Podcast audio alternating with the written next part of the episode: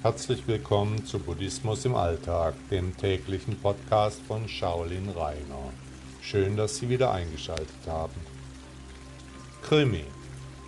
Es gab einen Krimi, den werde ich niemals vergessen. Das Ermittlerteam kam in eine Wohnung, deren Besitzer gerade getötet wurde.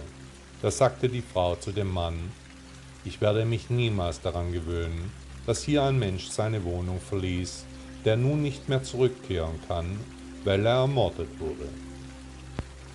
Am Morgen hat diese Person ihr Heim verlassen, vielleicht noch den Müll mit nach unten genommen, die Tür abgeschlossen, hat sich überlegt, was heute bei der Heimkehr zu tun sein wird.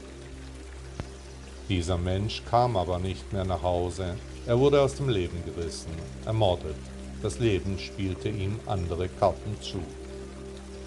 Nun, als ich diesen Dialog hörte, da fiel mir auf, dass es uns allen eines Tages genauso gehen wird. Es wird jemand kommen, unsere Haustür aufschließen, die Dinge betrachten, unseren Nachlass sortieren. Alles, was uns gerade noch so wichtig war, das wird jemand anderes einfach entsorgen.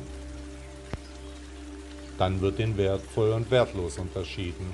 Die Dinge, die Geld wert sind, die werden behalten die, die man nicht verkaufen kann, die kommen in den Müll.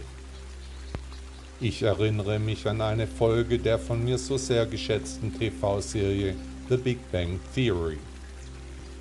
Rajesh und Howard mussten auf ihrer Uni das Büro eines verstorbenen Professors räumen. Sie teilten die Habe des Verstorbenen in wertvoll und wertlos ein, bis sie zu einer Buchserie mit handschriftlichen Aufzeichnungen gelangten. Sofort erhofften die beiden, einen unveröffentlichten, wissenschaftlichen Durchbruch entdeckt zu haben, dem sie natürlich sofort nachgingen. Die Enttäuschung war groß, als dann der Kollege des Professors ihnen erklärte, dass es sich hier nur um das Ernährungstagebuch des Verstorbenen handelte. Und nachdem die Bücher sich als wertlos für Howard und Rajesh herausstellten, wanderten sie sofort in den restlichen Müll. Egal ob im Krimi oder in der Fernsehserie, das Leben richtet sich nach materiellen Werten. Wenn wir diese Inkarnation verlassen, dann kommen auch unsere Habseligkeiten auf den Prüfstand.